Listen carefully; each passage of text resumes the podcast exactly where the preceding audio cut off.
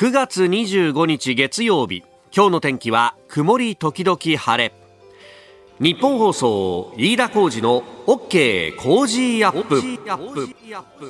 朝6時を過ぎました。おはようございます。ニッポン放送アナウンサーの飯田浩司です。おはようございます。ニッポン放送アナウンサーの前島花音です。日本放送飯田浩二の OK コージーアップこの後8時まで生放送です。まあ、いつもですと新業アナウンサーが登場ですが、今日までお休みをいただいております。で、今朝は前島赤野アナウンサーに手伝ってもらいます。はい、よろしくお願いします。はい、よろしくお願いします。い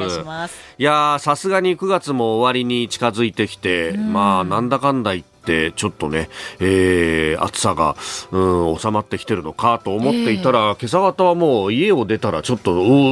寒っていう感じ、ね、肌寒かったですよね。そうそうそう。さすがに秋だねなんて思って会社に来たんですが今、えー、日本放送の屋上の温度計も19.9 19.3度19.3度20度割ってるよっていうね。なんか今シーズンで、えー、一番の、えー、寒さだということでもうスタッフもですね熱いコーヒーを飲んだり コーヒー染みますね今朝。そ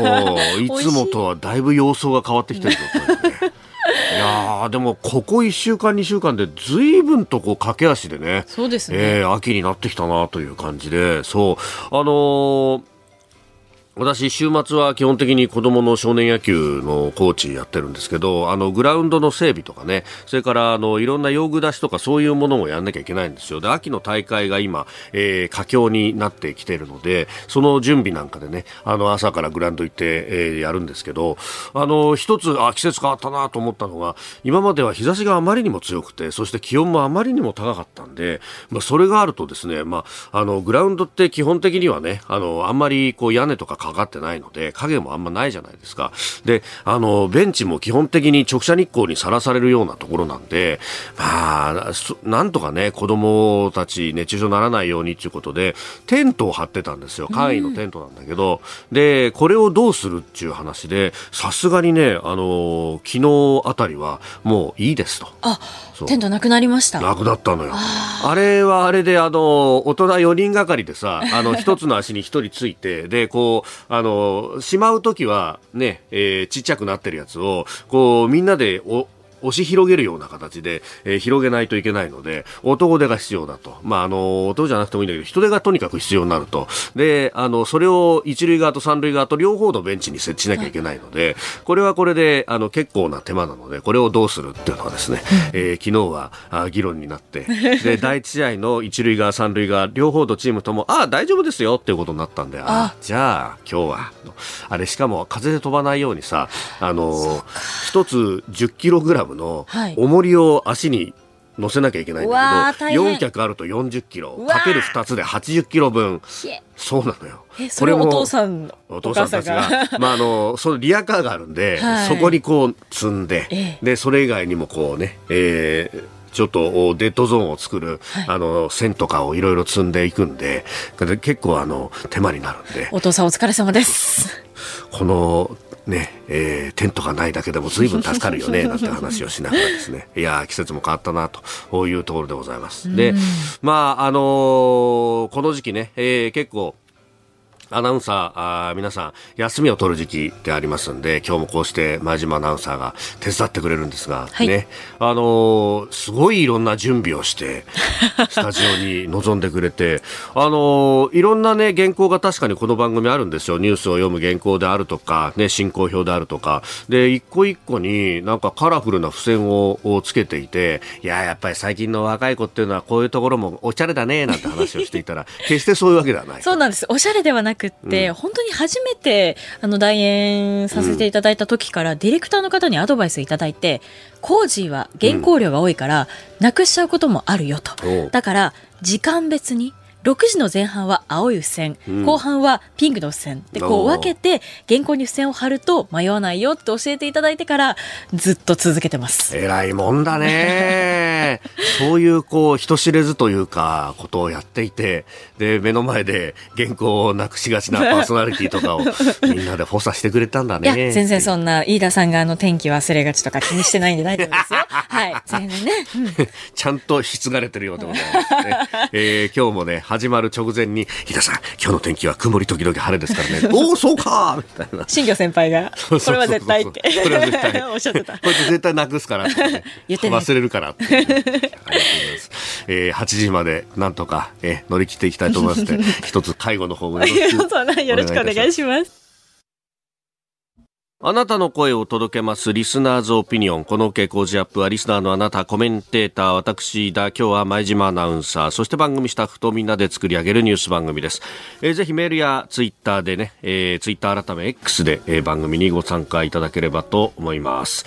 えー今朝のコメンテーターは評論家宮崎哲也さん。この後6時半過ぎからご登場です。えー取り上げるニュース6時50分過ぎニュース7時またぎは、あ10月取りまとめの政府の経済対策骨子案が判明というニュース。えーそして7時10分過ぎおはようニュースネットワークのゾーンでは、えーロシアによるウクライナ侵略について、えー国連総会でゼレンスキー大統領、ロシアのラブロフ外相が演説会見などを行っておりました。えーそして国連総会に関連して、えークワッドの外相会合も開かれております。日本からは上川外務大臣が出席ということです。そしてニュースキーワード、処理水海洋放出から1ヶ月ということで、まあ様々今日は記事も出ております。えーそしてスクープアップのゾーン、日中韓首脳会談の行方、えー習近平国家主席が適切な時期での開催を歓迎する意向を示したということなんですが、これがどうなっていくのか。今週はご意見をいただいた方の中から抽選で毎日3名の方に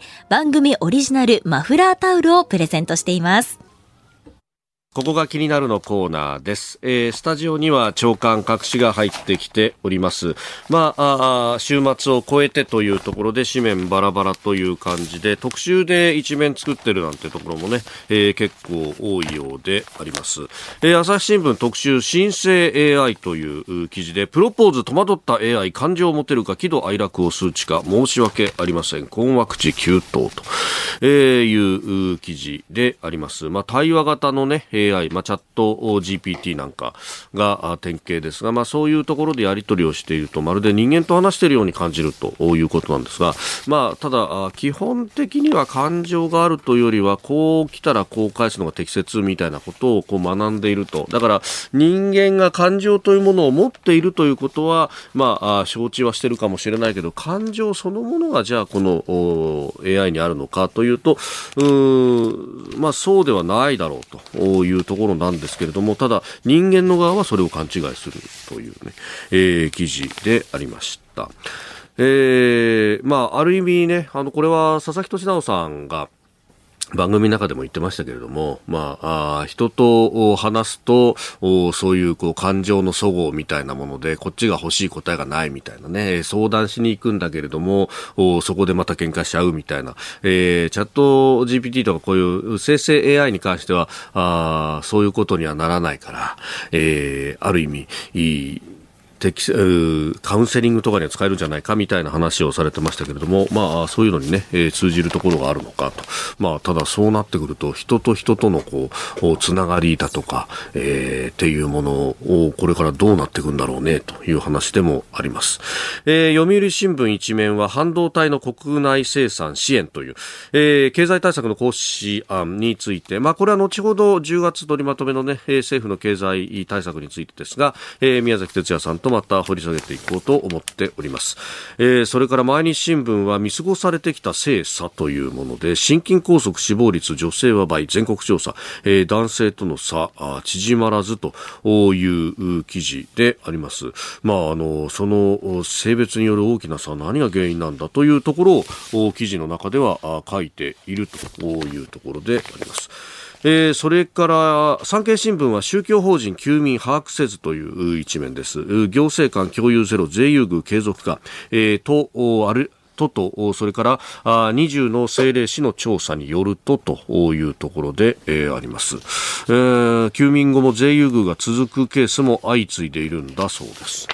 えーそして、まあ、あ日経も AI について身体拡張超人類の時代と、えー脳で念じアバター操作という、えー記事が出ております。まあ、これ、はね、あの、特に、障害を持っている方、あね、えーそれこそ、あの、筋肉が萎縮する、えような難病という方々が、えーいろんなことができるようになるという部分で、えー、記事は書いているというところであります。さあそして気になるニュースなんですけれども、まあ、これは前から言われていましたが朝日新聞の一面の方、えー、中国船が取ると自国産日本船が取ると禁輸にというね、えー、まあ、福島第一原発の処理水海洋放出開始から 1, 1ヶ月というところで、えーまあ、あ日本からの水産物の禁輸というものを、まあ、中国は行っているわけですけれども結局同じところで取ったものが、えー、日本から出すと禁輸になるのに中国の船が取ると自国産という。いや本当に根拠ってものが薄弱だよねということがこの辺からもこうよくわかるというかね。あの専門家の方にも話を聞いているようですけれども、えー、ダブルスタンダードで違和感があると指摘すると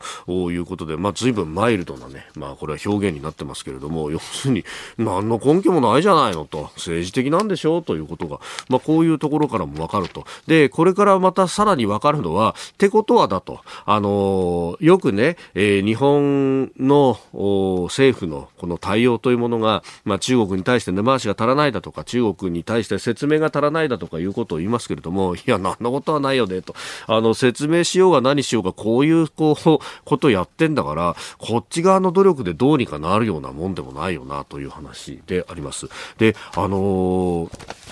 この辺のね、えー、話というのが、あのー、に、この番組でもコメンテーターとして出てくださっている、あの、峰村健二さんが最近、あのー、中国のね、えー、動向についての本を、文春新書が出されましたけれども、まあ、その中にも、あの、台湾に対しての戦略の中で、うん、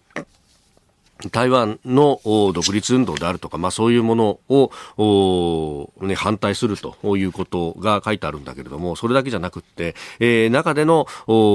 仮に、独立運動であるとか、えー、そういうものが、えー、しぼんできたとしても、まああの、親中派の政権ができて、で、えー、それが中国にすり寄るような形の政策を取ってきたとしても、機会として、うん、周りの情勢として、えー、我が方に有利な形で、えー、そして併合、武力統一ができるような形で、えー、が、あできてきたならば、えー、台湾の国内世論とは別に、えー、それを機会と捉えて、えー、進出をすべきなんだというようなことが、えー、書かれているので、あのそういう意味ではですね、えー、こちら側があ何かアプローチをすれば、それで、えー、中国を収まるというようなものでもなかろうと、おそういう思考でやっているんだぞということが、まあ、垣間見える、えー、ニュースでもあるなというふうに思いました。この時間からコメンテーターの方々ご登場です。今朝は評論家宮崎哲也さんです。おはようございます。はい、おはようございます。よろしくお願いします。ますえー、新潮選書から宮崎さん、教養としての上級語彙、知的人生のための500語を出されていますが、この日本語の動向というのはね、非常に敏感。いきなり私の本を、あの、毎週のように紹介して、私の本を紹介していただきましてありがとうございます。そうではなくてですね、はい、今日はですね、ええもっとこう大きな問題としてこれを取り上げた記事がですね、ヤフーニュースに出てたんで、あの、ご紹介したいと思うんですよ。これね、なんかスマホの、スマホは脳を壊すとかって書かれてこれかあんま関係ないんですよ。とにかく、見出しはそうなってるけれど日本の子供の、はい、あのー、語彙力というのは危機的水準にまで落ち込んでいるという。これは実はあの、子供だけではなくて、大人も、はい、私はね、全体のの語彙水準というのが、あの落ち込んできていると思うんですよね。これ、フォルザニュースタイルというね、えー、サイトがまず出して、それがヤフーニュースに転載されているんですけれども、えー、スマホは脳を壊す、驚きも不快も、うわ、肝のたった一言で表現、子供の語彙力がかつてないレベルまで落ちている理由という、これ、ルボルタージですが、スマホは脳を壊す関係ないです関係ないですね、これはね。うん。あの要するにね、あの OECD が、はいあ語彙力の調査っていうのをやってる、あの国国際学習到達度到達度調査っていうのをやってるのが、はい、PISA っていうんですけど、その、ね、読解力ランキングっていうのが、はい、2018年に15位だった。うん、15位だ。これ急落してるんですよ。2015年8位だったんで。で、次にまたちょあの調査が発表されるんだけれども、はい、おもっと落ちそうだということを、いろんなこう現場の子供たちの、はい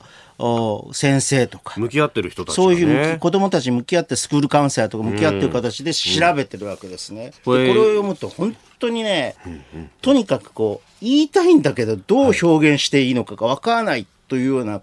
適切な言葉を見つけることができない。知らないっていうですね言葉を。そういうこの焦燥感に駆られている子が多いみたい。これは他の書籍でも結構こういうことが書かれていて、でそれは私はさっきも申し上げたように単に子どもたちの問題だけではなくて、はい、えー、大人全体社会全体の語彙力が落ちていると。まあ、そういうことで、教養としての上級語彙というのは、この、あの、大人たちの語彙の方を、もうちょっとつけなきゃなっていう意味で期間出したんだけれども、根本的にはですね、私はこれはもう国語政策、あの GHQ が旗振りを始めて、はい、あの要するに日本を漢字を制限しようと。いう漢字の使用を制限しようと、はい、かもう基本的にでできるならば金文字だけにしたいっていう人たちが GHQ とともに、はい、あの国語改革というのをやったわけですよ。戦後。で、それをやれば、はい、あの、東洋漢字表とかね、今、常用漢字表と言われますが、漢字を制限すれば、もっと日本語はこういや簡単になるし日本語をめぐる格差というのはこと言語をめぐる格差というのはなくなっていくし、え分かりやすい表現が、はい、この流通するようになると。ええ、でであののルビなんかがなくてもですね、はい、あのみんなが読めると。いうようなことになるっていうふうに構想したんだけど、ここで完全に破綻したという。むしろ語彙力がなくなるわ。はい、言葉をめぐる格差どんどんついていくわっていう状況に陥ったと。ですから、はい。やっぱりルビを振りましょう。まずとりあえずはね、はい、この国語改革では漢字制限とルビルビをななくす。ルビナスチっていうのは、はい、あの一つの一つの政策の裏と表だったんですよ。でまずルビをなくしましょう。はい、で常用漢字表というのを廃止しましょう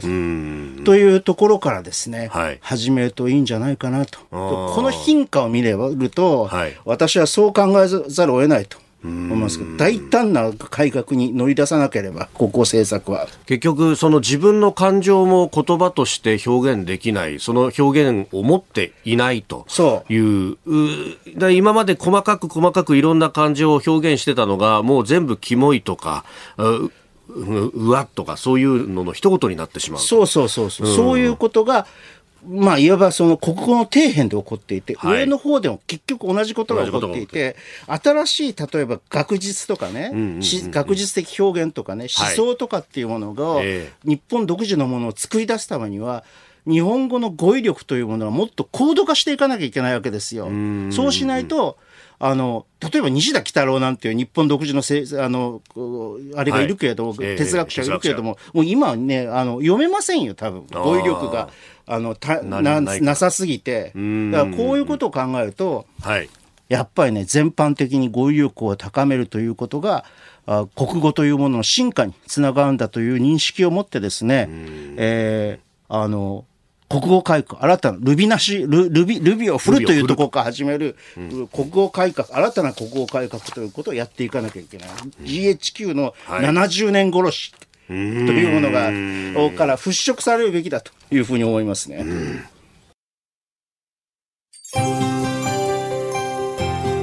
お聞きの配信プログラムは日本放送飯田浩司の OK コージーアップの再編集版です。ポッドキャスト YouTube でお聞きのあなた。通勤や移動中に最新ニュースを押さえておきたい方。放送内容を少しでも早く知りたい方。スマホやパソコンからラジコのタイムフリー機能でお聞きいただくと放送中であれば追っかけ再生も可能ですし放送後でも好きな時間に番組のコンテンツを自分で選んでお聞きいただけます。毎朝6時の生放送では登場するコメンテーターの最近の活動はもちろんたっぷりとニュース解説をお送りしています。レギュラーコメンテーターに加えて専門家と随時つないで掘り下げてお送りしています。日本放送のエリア内でお聞きの皆さんラジコラジコのタイムフリーでチェックしてください。ツイッターでは最新情報を発信中。ぜひフォローして番組にご参加ください。あなたと一緒にニュースを考える飯田浩二の OK 工事アップコメンテーターの方々と7時をまたいでニュースを掘り下げてまいります、えー、今朝は評論家宮崎哲也さんです、はい、引き続きよろしくお願いします。えー、先に為替をお伝えしておきましょう。円相場ですが1ドル148円40銭付近での取引となっております、えー、ではこの時間取り上げるニュースこちらです。10月取りまとめの政府の経済対策骨子案が判明岸田総理が10月中の取りまとめを表明した経済対策の骨子案が判明しました。物価高に対応した電気都市ガス料金やガソリン価格の負担軽減に加え半導体など重要物資の国内生産を支援する方向性を明記。国民生活を守りながら経済の活性化に取り組む姿勢を鮮明にする方針です。えー、今朝の読売一面がこのニュースというところでありました。まあ、あ10月中に取りまとめて、まあ、臨時国会で、えー、予算としても組んでいくという話のようであります。半導体などの重要物資の国内生産を支援するというのは、はい、私は基本的に賛成です。あのこれよりももっと、はい、あの一歩進んで、えー、これから日本が、はい、あのーあの戦略的にね、あの先端的な科学あの技術を使った製品とかっていうものをこう作ろうとする場合にはここは私はとむしろ政府が投資をすべきである政府支出をすべきであると、はい、要するに生産的政府支出とやつですね、えー、私がずっと推している、はい、それで生産性を全体の生産性を高めていくということはやるべきだと思うんでここは賛成ですけどガソリン価格の負担軽減というんだったらなぜトリガーを発動しないんでしょうか、はい、あトリガー条項ってやつですね、えー、キャツ税ガソリン税の。そう、うんもう、要するに補助金でやろうというのは、はい、とにかく死んでも増税、あ、減税嫌だもんねっていう、えー、やっぱり財務省に主導されている政権としか考えられないうん。いや本当そこのところはずっと補助金でありますね。そう、でもさ、25円安くなったらさ、はい、相当、あのーあの、波及していくから。まあ、可処分所得がね、直接残るって話になりますからね。そう。だからいいと思うんだけど、うん、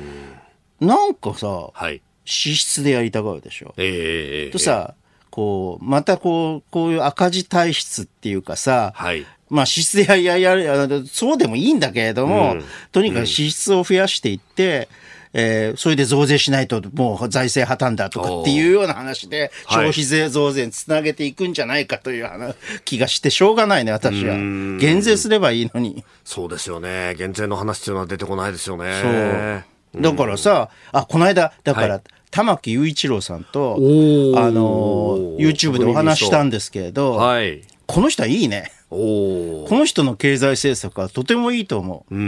あの、いろんな減税、減税案も出していたし、はいえー、あの、今までね、いろんな政治家と話したんだけど、はい、いや久しぶり、この世代はね、はい、私あんまり政治家よく知らないんですよ。この10歳ぐらい年下。ああ、まあ50デコボコぐらいの。デコボコぐらいのはい、の人の、この世代ってそんなに知らないんだけど、初めてなんかすごく話が合いました。まあ、玉木さんね、そもそもこのトリガー条項も含めたガソリンの高騰対策、一番最初に、まあ、手を挙げたというか、そうそうそう。打ち出してきた国民民主党はそうでしたもん、ね、なこういう人がね、はい、ちゃんと政教になってくれると、で、まあ今、この非常に重要な日本の経済がこれから事実的回回復軌道に乗るか乗らないかっていうところの、はい、あの、非常に重要な局面に至っているとか、要するにアベノミクスっていうのは結局、今になってやっとこう、成果が上がり始めたんだ、だというような情勢認識とか、そういうことを話しては、この人はちゃんとよく分かってよなと。経済が、マクロ経済がよく分かってよなって気がしましたけどね、財務省出身だけどね、このそうなんですよね、財務省にもともといらっしゃった方でもあるんですが、うん、ね。ねだあの全然こう財務省の今のこうあの主流派の考え方とは違うというですね。うんだから非常にこうあの相手の出方もよく分かってるんで、えー、えー、期待してしまいますけどね。うんあの岸田総理もね、えー、か内外の記者会見をニューヨークで行ったところで、その中で、まあ、あの今がこの日本経済が新たなステージに入れるかどうか、そこはね、場にあるというふうに言ってるんですよ、ね、そこはね、その認識は正しいんだよ。その認識は正しいんだけど、はい、じゃあもっとさ、はい、あの、PG、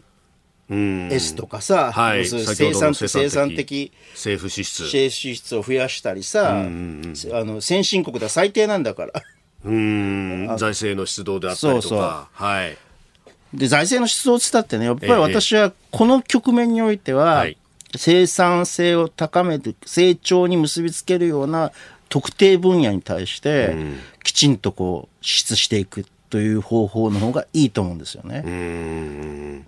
まあ、あの、あまねくところに、こう、ま、まいてしまうと、それはそれで、これ物価が上がっちゃうということにそうそうそう。で、それはさ、うんうん、えー、っと、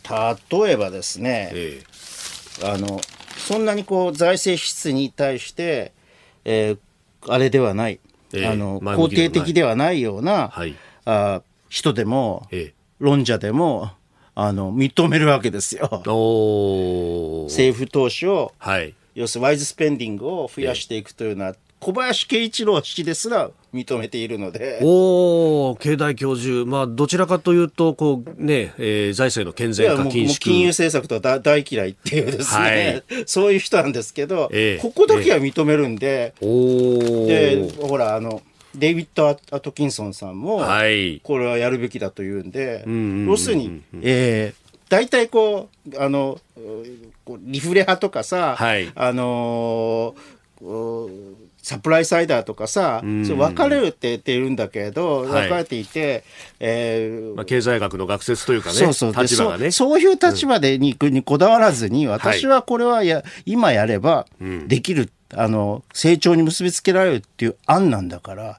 やろうよっていう。うん。まあ本当かつての、まあ、ある意味産業政策をさらにアップデートするような形になるわけですか、ね、そうそうそう。だから洗練させた洗練された産業政策。と言ってもいいと思うんだよね。うん。だからそこの部分でねあのーある意味のレントシーキング的な甘い汁を吸おうみたいなところにならないようにすればそうそうそうそう、ね、だからさそこら辺でさ、うん、ほら、はい、あのー、自民党のさほら再再生エネルギーので、はい、あの人原子力からも、ええ、あのーええ電子力にもすごいこう関わりを関わりを悪い関わりを持ってたんじゃないかというふうに疑われてますけどね。うんそんな話も。そうだからエネルギー利権みたいな形ね、はい、まあ、再エネ利権というかエネルギー利権みたいな形になってしまうとよくない。だから利権化しないような形で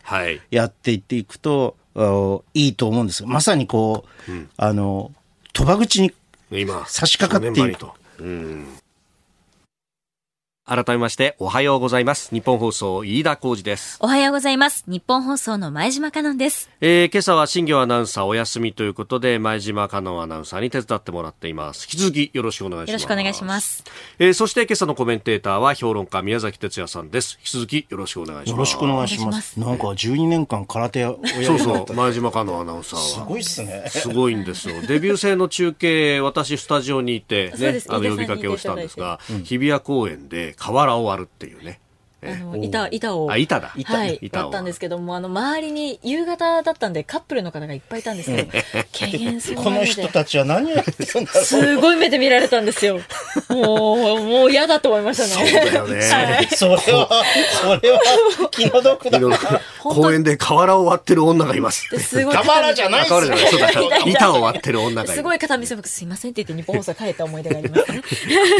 いきなり苦労させたねいやそんなありがとうございました さて、えー、宮崎さんと、あの、7時またぎ前半戦は、まあ、経済対策についてね、はい、話をいただきましたが、この経済対策の話、そして規模感というものが出てくると、いや、これでね、えー、支持率をまた上げて、でそれでもって解散に行くんじゃないかみたいな話がまことしやかに出てきたりもしますまあそもそもこれこの経済対策で支持率上がりますかね、はい、いやそこですよね。問題はそこですよねぱりね、うん、私はと、うん、せめてトリガーぐらいやらないと、ちょっとこうショックを受けるぐらいのことをやらないと、はい、インパクトは。岸田政権とうとうトリガーやるかっていう発動するかってあの岸田政権がそうそう。やらないとダメだと思うんだよね。ああ、これはね、トリガー条項は今、凍結を法律で決めてるんで、もう一回法律決め法律で、でもまあ簡単です、そんなの。えー、あの、法律改正するのは。はい、だから、それ、そのこと、それやればいいのになんでやらないんだろうっていうことを考えると、やっぱり、あの、早期解散って、今ね、はい。永田町はさ、11月解散説がもう、ボコボコボコボコ、えー、向こうのタケノコのように出てるんですよ。で、私はね、やや懐疑的にそれを見てるんですけどね。おこれなんかね、あのー、経済対策を打って、で、それをこう、お土産のようにして、解散を打つと12月あたりにいけるんじゃないかみたいな話がね、えー、出てきたりなんかもしますけれども。そうですね。うん、まあ、11月、10月後半に、はいえー、臨時国会が召集だから、うん、11月解散12月選選挙。選挙。投票日と。投票日と、はい、っていうようなことをシナリオを書く人が年内解散説。を唱える人が結構いっぱいいて、ね、与野党ともにいっぱいいて。これが結構ね、日程的にも12月の日程見ると絞り込まれると。玉木さんもその読みだったんで。はい、そうですか。そういうことももちろんそういうこともないわけではないけど、本当かな、ね、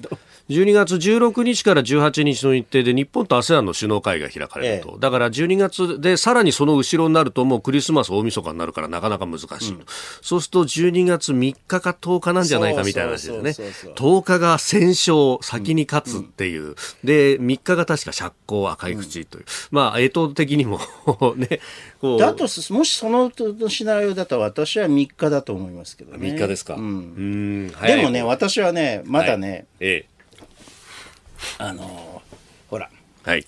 政府のさ元塾さんがさ、えー、重点重点調査とかかかに、元塾さんに重点調査が命じられない限りは信じませんけどね自民党のまあ事務総長の立場でまあそれだけじゃなくて選挙に非常に詳しい。もうもうもうあの裏のドンみたいな人なんですけど、えー、事務方のドンみたいな人なんですけど。たまに総理同棲に名前が載るとおってなりますよね。そうそうそう。だからそこやっぱり元塾さんの動向というのは、はい、目が離せないですね。まあ、そこの情勢調査でどうなっていくのか、なんかね、あの、政治面なんか見ると、ここのところは、この、一時期維新がうわっとこう来ましたけれども、まあ、秘書さんの給与の話だとか、あるいは、こう、万博がちょっとうまくいってないんじゃないかあたりで、ねうん、これ、ここがチャンスなんじゃないかと。自民党にとってはというような話も出てきますね。うん、でもさ、一方でさ、はい、なんかこう、有刊誌なんかを見ると、うんえー、自公が何票、何議席減らして、はい、えー、維新が。何議席増えるかなんていう話が、憶測記事が出てるじゃないですか。えー、憶測記事と言って言ってるとは失礼だけれども、はい、推測記事が出てるじゃないですか。こういうのが出るっていうのは逆なんだよ。あ、逆？つまり、自公が負けるって話が出る必ず出るの解散とかの前には。おおいや確かにこれだけ減らすからもう2桁で減らすからないんじゃないかみたいな空気が漂います、ね、必ず出るのこういうのが。うん。いろんなメディアで出たりするんで、はい、まあ、これは私はひょっとすると自民党側が出してる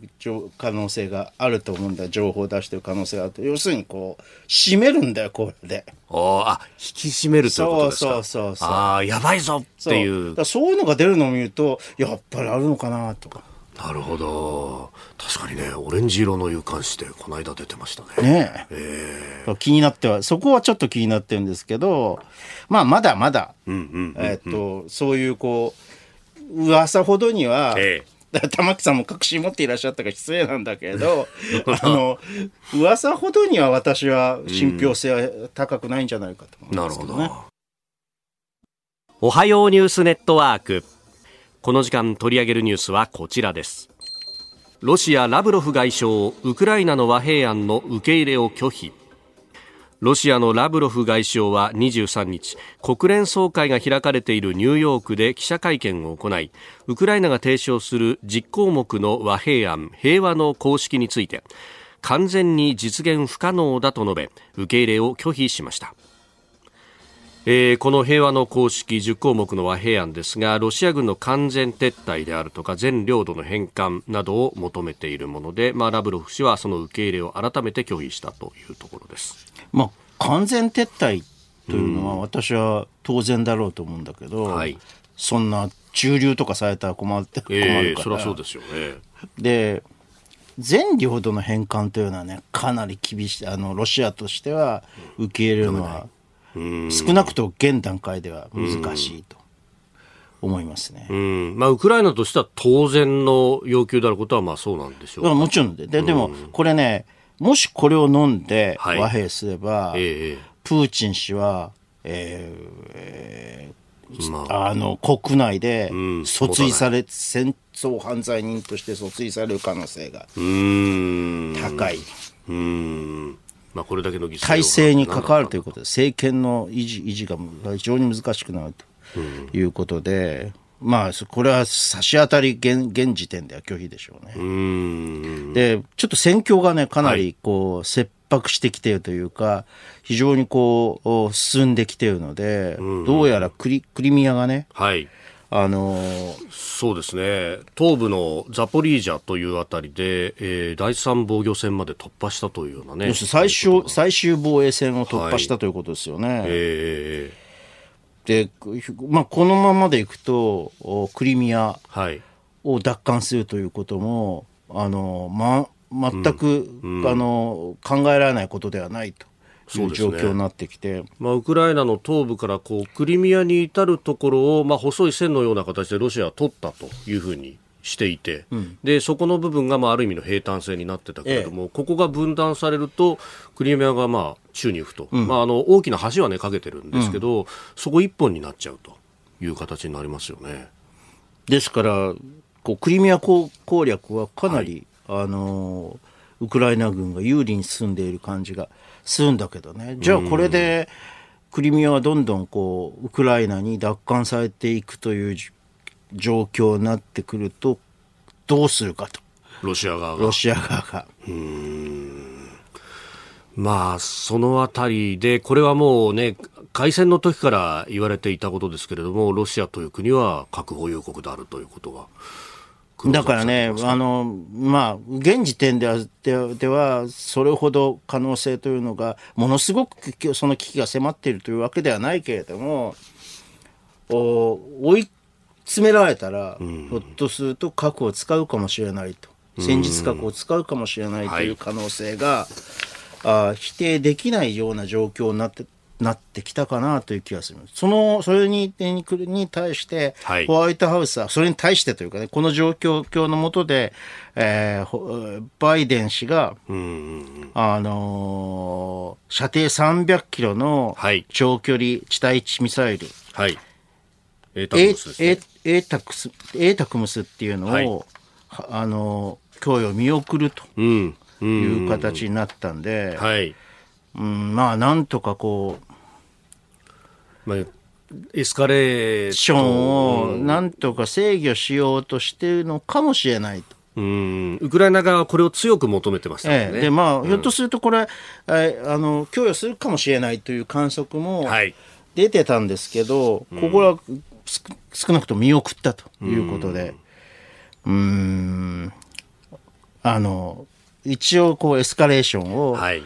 止めようとはしていると思うんですけれど、果たして止,、ま、止められるかということですね。去年の2月から始まって、その直後ぐらいに、じゃあ戦術核を本当に使うかもしれない、どう使うんだというようなね、議論もされていました。人のいないところで使うんじゃないかな、ね、別に私はね、あの、はい、ロシア側をこう、ええ、あの、擁護するとかっていう、あの、鈴木宗男さんみたいな、そんなことを言ってるわけじゃなくて、はい、ウクライナは勝たなければならないんだけれども、えー、問題はじゃあ、じゃあロシア側がね、核を使ったときに、一体世界はどうするのかということですよ。うんこれね、あの、何の反応も示さなければ、それがそれでまずいメッセージそうそうそう。で、反応を示せば、はい、これは第三次世界大戦なのか核をしかも核絡みの核を使うって使いながらのっていう話になってしまうでしょ、うん、そうですよね。無人のところで核を使った時にどうするっていうので通常兵器による報復をするのかあるいはこちらも核を使うという形になるのかというのが議論されましたね。だからそれは要するに核抑止っていうのが、はい、えー可能なのかどうかっていうこと、ずっと可能だと言って、はい、実際抑止されてきたんだけど、ここでそれが破れる可能性が出てくるわけですよね。核の均衡というものによって核戦争を抑止するっていうのは、これは容易ならざる事態だと。容認すれば本当に全世界で戦術核が使われてしまう可能性が出てくる。超大国と、まあ、大国と同盟を組んでいない、守ってもらえないところは、狙われるんじゃないかということになるそう。そういうことになる可能性もあるあるのでまあちょっと容易ならざる事態に立ち至りつつあると思います。私はもうとにかく去年の、えー、侵攻直後から、はい、とにかく事実上ロシアに、ま、を任すんだけれど、えー、っと直ちにプーチンが責任が問われて、まあ、処刑されたりしないように顔を立てて撤退してもらうといういうのが第一段階の和平としてはいいんじゃないかと。でその回ウクライナは今後侵略されないように、ええ。ー、NATO に加盟するということをロシアに容認させると。いう必要があるんじゃないかというふうに言ってきたんですけど、まあ、だからね、それは本当、おのおのにとって、特にウクライナの人にとっては100%ではないし、うん、なんだけど、まあ、やっぱりそんなクリアカットなところにはなかなか落ち着かないよと。で、これはね、来年の11月のアメリカ大統領選挙という一つの変化が訪れるかもしれないというリミットがあるからね。それまでに私は決着をつけなきゃダメだと思うんですよ。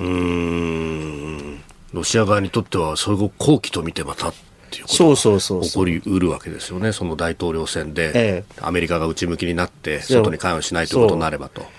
しかし、バイデンは本当に出るのかね、ま、今のところ出るというふうに、ね、いや、もう完全に出るって出るおつもりなんですけどね。えー、で、予測としては出るだろうと言わざるを得ないんですが、はい、私はね、あんまり良くないと。うんまあ、その高齢ということもあって、アメリカの国内の世論調査などを見ても、懐疑的に見る人は、まあ、共和民主、それぞれの支持者以外の人たちでも、うん、中間層の人たちでも結構いるって話ですもんね。ええうん、ただ、2期目をね、はい、やめてしまうっていう大統領ってほとんどいないんだよね、辞めた大統領って。だから難しいな、それをそれはそれでまたこう難しいし。さあ、そしてもう一つ用意していたニュースは、あクアッドの外相会合。まあ、これ、上川外相がね、えー、就任して初めてというところですが、まあ、あ上川外交というのか、それともこれは岸田外交の延長というべきなのか。えー、話であります、まあ、一方的な現状変更の試みに強く反対と、まあ、今まで通りのことをまあほら、あのー、岸田さんは首脳外交をなさると、いうことだ。これは要するに安倍さんの外交姿勢を継いで、自分は首脳外交をすると。だからこれは今回は外相会合なんで、上川さんにお任せするということじゃないんですかね。まあ、ね、あの、改造が終わった後の記者会見の中でも、うん、3本の柱の一つに外交安保と、そして首脳外交というのはおっしゃってましたもんね。うん、まあ、うん。あの現状変更の試みに強く反対するって、まあ、当然なんですけど当然といえば当然な話なんですけどね。ただこの中国の、はい、これに対する中国の出方というのは大変これもロシアがこれウクライナ戦争でどう出るかというのと関連、はい、関あの密かに関連しながら、難しくなってきていて、ちょっとまあはっきり言うと中国外交って、手詰まりなんですよ。この間の G20 を見ても分かるように。はい。習近平氏は来なかった。来なかった。来なかったし、はい、えー、まあ、来ないのはなぜかというと、基本的に中国の思惑通りには動かないと、G20 は。はい。グローバルサウスとかって言われてるけど、別に、その、例えばウクライナ戦争に対しては比較的中立的なんだけれども、うん、中国寄りというわけではないと。うん、でも、ね、むしろインドが非常にこう、はい、立場を強めてきたと。いうことでですね、手詰まりなんだよね。これがまたね、紛争につつながらないといいんだけどね。続いて、教えてニュースキーワードです。処理水の海洋放出から1ヶ月。東京電力福島第一原発の処理水の海洋放出から昨日24日で1ヶ月となりました岸田総理は首脳外交の場で科学的な安全性などを繰り返し説明理解や支持を得ていますが日本産の水産物の輸入を全面的に禁止した中国の対応は現在も続いておりますえー、海洋放出から1ヶ月となったということであります。えー、迷惑電話とかもね、えー、当初いろいろ話題になりましたでも逆にね中国国内ね、であの別に日本産のものではなくて、はい、えー水産物、海産物そのものが、の需要がどんどん減っていってるということなんで、なんか、ね、あの、そういう話ですよね。自分に、自国に対してもそれほど大きな影響をもたらしてしまうというのは予想してなかったでしょうね。うん。まあなんかそっちの方のね、ハレーション影響の方が大きいというか、打撃が大きいというようなね、話も聞きますよね。そうそうそう。だからこう、いろんなものをさ、前回も話したけどさ、うん、あの、放射放射線をさ、ええ、計測する機械、外画カウンターみたいなもので、はい、やってみるとさ、自分とんでもない結果が出て出たりするという。ええ。そんな動画にね、投稿があって、即座に削除されたりとか。そうそうそうそう。でもやっぱり人のね、口には戸は立てられないから、なね、私はこの政策は失敗だったというふうに、あまあ、あの、韓国のね、野党をなんとか応援したい、はい、あの、というような意図もあったんだろうけれど、あの、今の政権が、はい、ユンユンユン政権が目障りでしょうがないので、中国は。というのはあったのかもしれないけど、私はこの政策は結局失敗だったと思いますね。まあ、韓国もこのね、あの、結構補助金も出したりなんかしながら、水産物のうん、あの応援キャンペーンをやったりとか、うん、まあ、日本産だけじゃなくてというところだそうですけれども、おまあ、あんまり影響は受けてないみたいですね、中国と違って韓国の。うん、ただ日本はさすがにね、ホタテとかやたら売れ残っていて、はい、これはこれでどうにかしないといけないんだけど、なんか手はないですかね。みんなでホタテ食べましょうってやったってね。ね ホタテばっかり食うわけにもいかないしね。だから結構一部の品目にこうね、偏るような形になってしまっているという話はありますね。そう、だから高級な、はいあのー、水産物、海産物はむしろ安くなっていいっていうようなこともあるんだけれども、はい、ホタテみたいな、ホタテみたいな、あれ？ホタテ？ホタテ、ホタテ、ホタテみたいなものは、はい、あのー、ちょっと誤っあ余っちゃってる感じなんですよね。うんまあ、これを、なんかね、あの、話題としては、ふるさと納税だとか、いろんなところでこの水産物応援みたいなのは、最近伸びてるという話はあったりしますが、まあ、国内の需要でなんとかこれを回していくっていうのが当座なんですかね。まあ、それしかないですね。まあ、プラス外に販路を別に求めていくっていうところになるでしょうが、これはなかなか一朝一夕でいけるわけじゃないですもんね。だって日本のこの政策が、はい、の非を認めるわけにはいかないからさ。そうですよね。で、撤回したりするわけにいかないから、これはもう耐えるしかないですね。安全であることは間違いないと。うん、まあ、そうすると、内需をどうやって 震わせるかに。そう。また問題は。でもいつまで続くんでですかねっていうのもあるけどね。いつまで中国はやりつやり続けるつもりなのかそうですよね。まあ、こういう、なんというか、経済的威圧のようなもの、まあ、かつて、ね、レアアースの禁輸っていうのをやりましたけど、その時は、まあ、技術でなんとか乗り越えたと。うん、使わないような、あいやだからね結局さ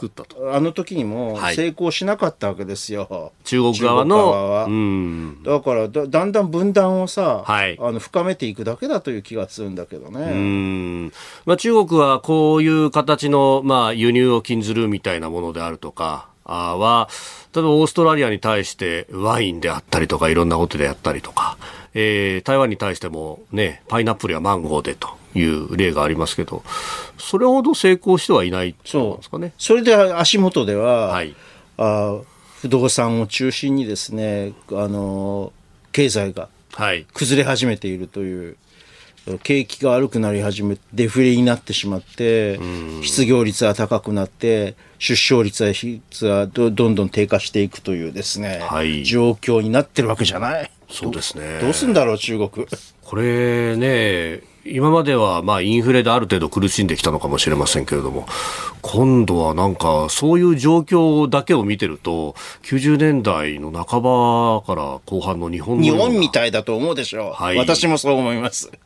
やっぱそうなると、このデフレの。でもね、中国が深刻なのは、金融政策は結構やってるんだよね。それにもかかわらず、うん、あの失業率は上があの下がらないし、はい、デフレは止まらないという状況だというのが何かね中国がもともと持って今まで覆い隠してきた、はい、こう脆弱な内需というものに、はい、あの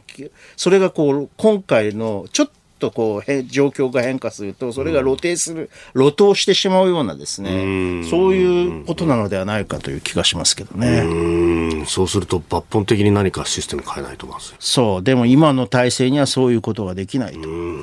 いう非常に深刻な状況だと思うけどね、外交も手詰まりだし、うん、えキーワード処理水海洋放出1か月でした。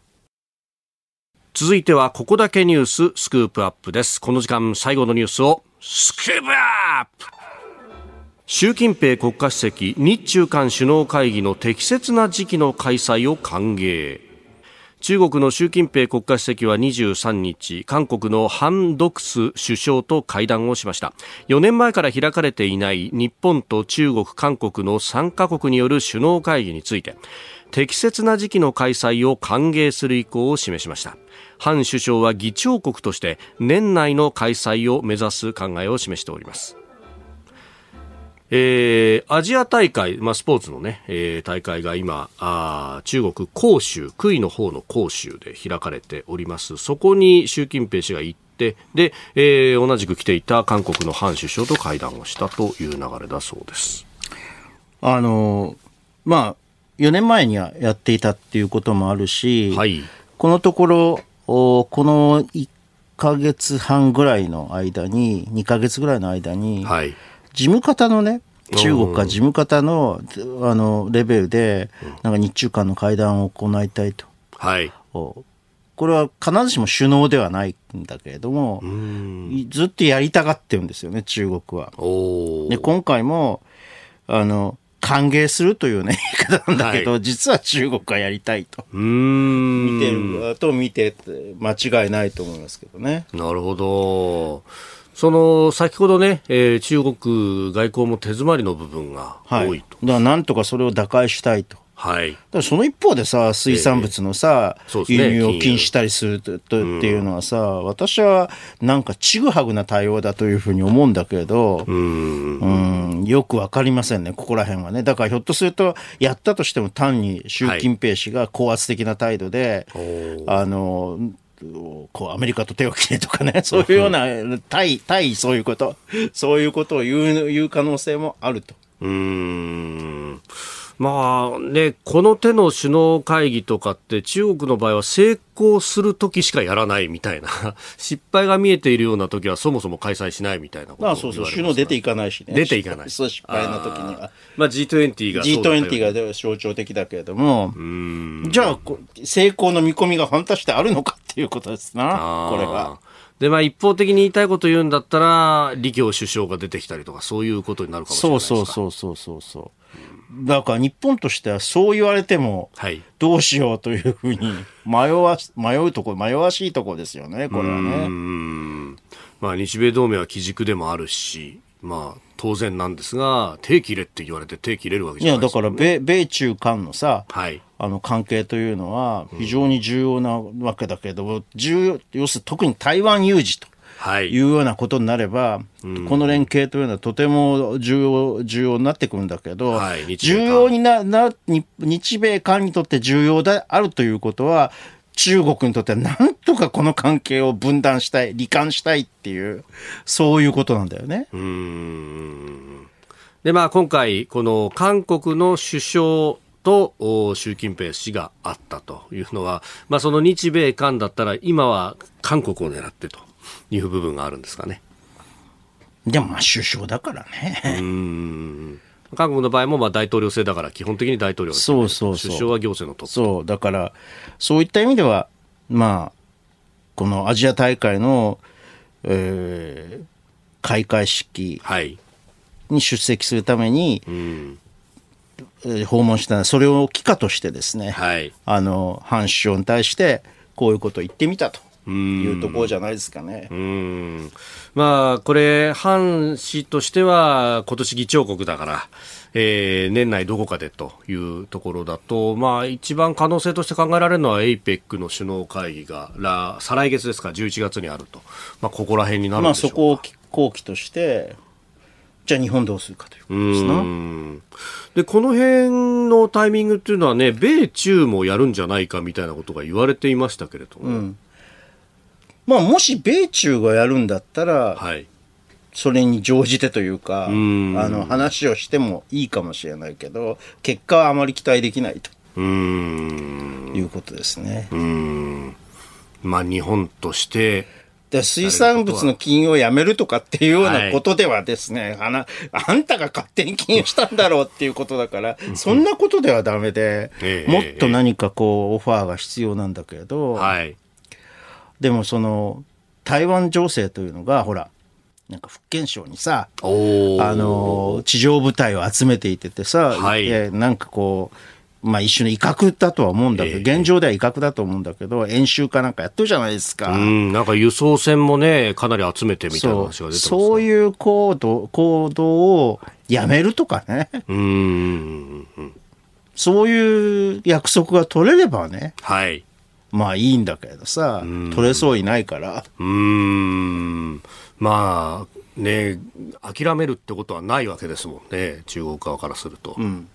中中国側はね、本当はここでもっとこう、立場をこう弱めてさ、はい、あの強硬的な姿勢じゃなくて、もっとこう、あの貿易とか、あの、進行していきましょうとか、経済協力しましょうとかって言った方が、私は中国のためにはいいと思うんだよ。中国はまだまだこう科学、科学技術に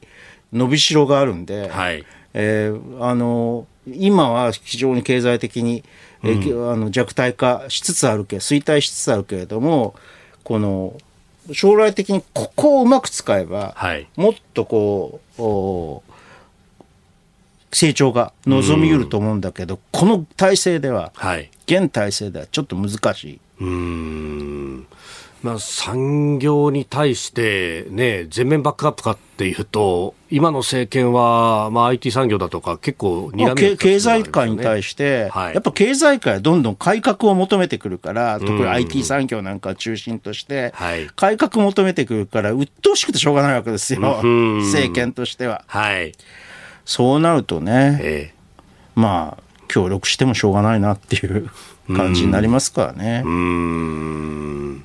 まあ、これね、経済的にもそうだし、で、安全保障面では結構こう、こわもてで来ると。こういうことになると、まあ、周辺国は心配事が尽きないですもんね。うん、もう、あの、最大の、うん、世界最、まあ、ウクライあの、ロシアの核と同様に世界のこう不安定要因の一つですね。これでだから軍事的な衝突ということになれば台湾をめぐって軍事的な衝突ということになれば経済的なね、はい、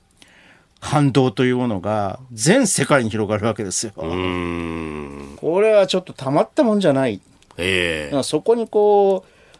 う日本としては保証が欲しい。そんなことはしないっていう。はい。うん。現状変更はそう短兵級な現状変更とか短兵級なあの軍事統合とかっていうのは武力統合とかでやらないっていう現地が欲しいんだよ。うん今の習近平氏がそれを言うそんなことは絶対言わないです。絶対言わない。絶対言わない。うん。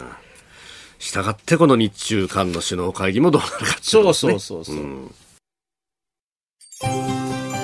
あなたと一緒に作る朝のニュース番組飯田浩二の OK コージーアップ日本放送の放送エリア外でお聞きのあなたそして海外でお聞きのあなた今朝もポッドキャスト YouTube でご愛聴いただきましてありがとうございました。飯田浩二の OK コージーアップ東京有楽町日本放送で月曜日から金曜日朝6時から8時まで生放送でお送りしています。番組ホームページでは登場いただくコメンテーターのラインナップや放送内容の原稿化された記事など情報盛りだくさんです。また公式ツイッターでは平日は毎日最新情報を配信中。ぜひチェックしてみてください。そしてもう一つ飯田浩二アナウンサーが「夕刊富士」で毎週火曜日に連載中。飯田浩二の「そこまで言うか」こちらもぜひご覧になってください。忙しい朝そして移動中ニュースを少し深く知りたい時。ぜひ AM、FM、ラジコはもちろん日本放送のポッドキャスト YouTube でお楽しみください。